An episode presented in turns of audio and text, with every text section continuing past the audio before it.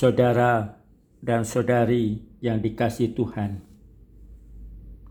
Tuhan Yesus menggambarkan dirinya sebagai roti hidup untuk mengenyangkan kita, untuk kita santap agar kita memiliki hidup. Oleh karena itu, kita diajak lewat Injil Yohanes yang akan kita dengarkan dalam bacaan Ekaristi hari Rabu Paskah yang ketiga,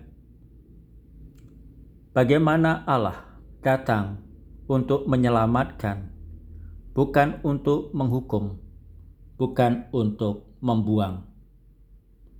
Maka Allah menghendaki agar jangan ada di antara kita yang hilang, jangan sampai ada di antara kita yang lari.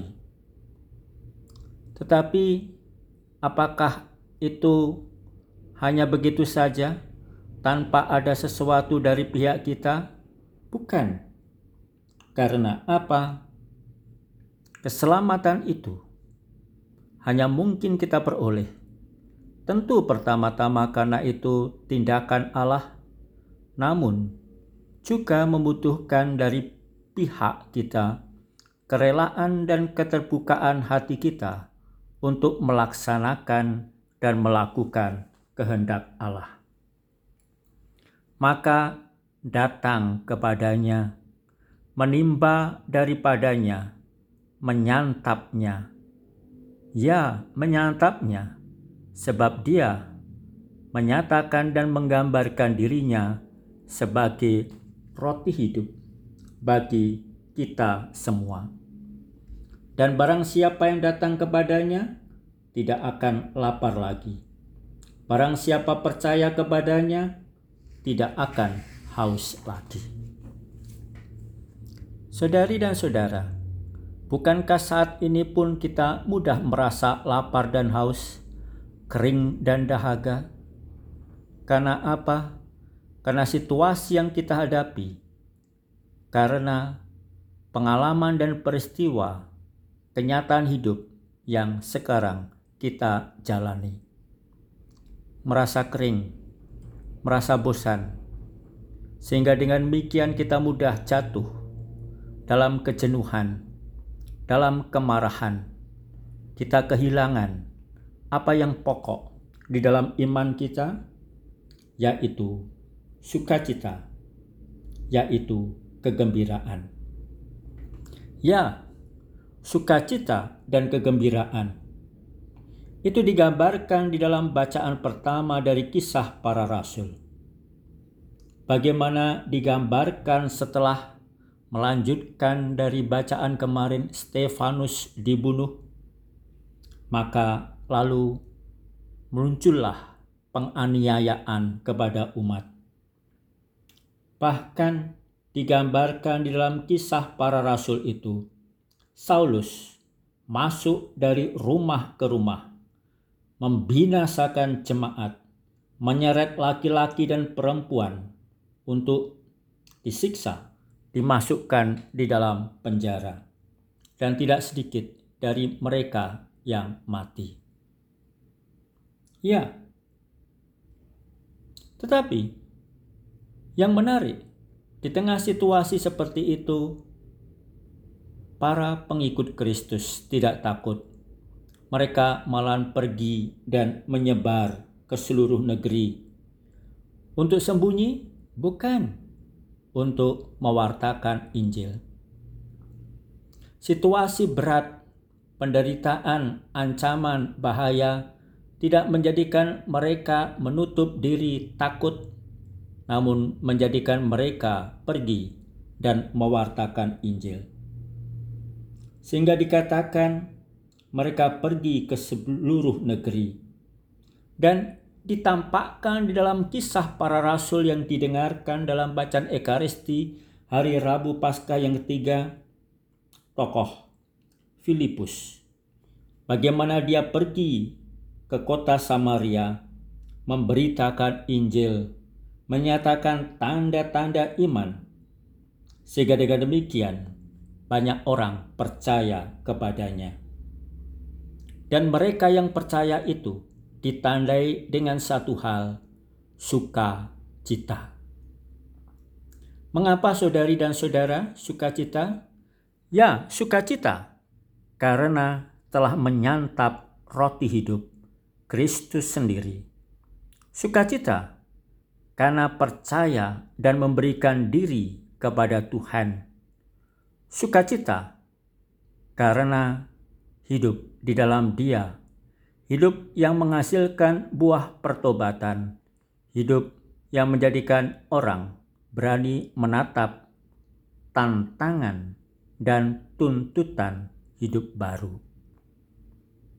Saudari dan saudara, dengan demikian, penganiayaan situasi yang berat tidak ditandai dengan kemarahan, tidak ditandai dengan ledakan emosi, namun dihadapi dengan sukacita.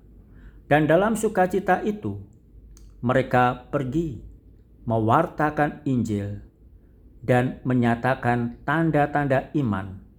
Tanda-tanda iman yaitu hidup dalam kegembiraan. Banyak alasan untuk marah, banyak alasan untuk kecewa, banyak alasan untuk menyerah. Banyak alasan untuk menyatakan dan meledakkan emosi, kemarahan, kekecewaan, kecengkelan, kegalauan.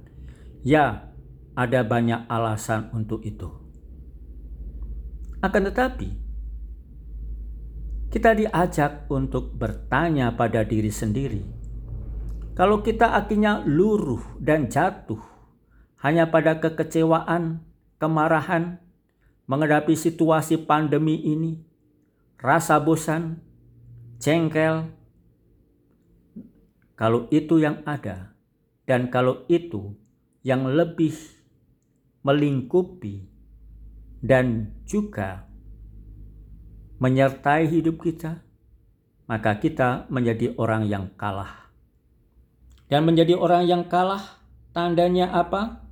Seperti Saulus yang kemudian masuk dari rumah ke rumah jemaat Kristiani, menyeret dan menyiksa mereka. Takut. Tetapi kita diajak untuk di tengah situasi saat ini menjadi orang yang tidak menyerah dan tidak kalah dengan tetap memeluk sukacita. Situasi pandemi jangan sampai menghilangkan kegembiraan kita. Wabah covid sembilan belas jangan sampai menghalau kegembiraan dan sukacita kita. Ingat, Paus Fransiskus dalam Gaudete et Exsultate menyebutkan secara khusus dan jelas bahwa salah satu tanda kesucian adalah rasa humor, kegembiraan. Dan beberapa kesaksian mengatakan, apa yang menyebabkan mereka yang pernah dinyatakan terkena corona ini menjadi sembuh? Selain alasan medis, mereka banyak yang mengatakan karena mereka tetap memelihara kegembiraan. Ya, situasi sakit, ancaman bahaya, bahkan juga mungkin bayang-bayang akan kematian tidak menjadikan mereka lalu menjadi surut, namun tetap memelihara kegembiraan. Saudari dan saudara, kita diajak oleh karena itu untuk senantiasa menimba dari roti hidup Tuhan sendiri, menyantapnya, supaya apa?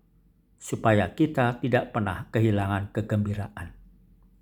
Namun bagaimana kita memiliki kegembiraan saat ini sebagai umat Katolik karena tidak pernah bisa mengikuti Ekaristi, tidak pernah bisa menyantap tubuh Tuhan?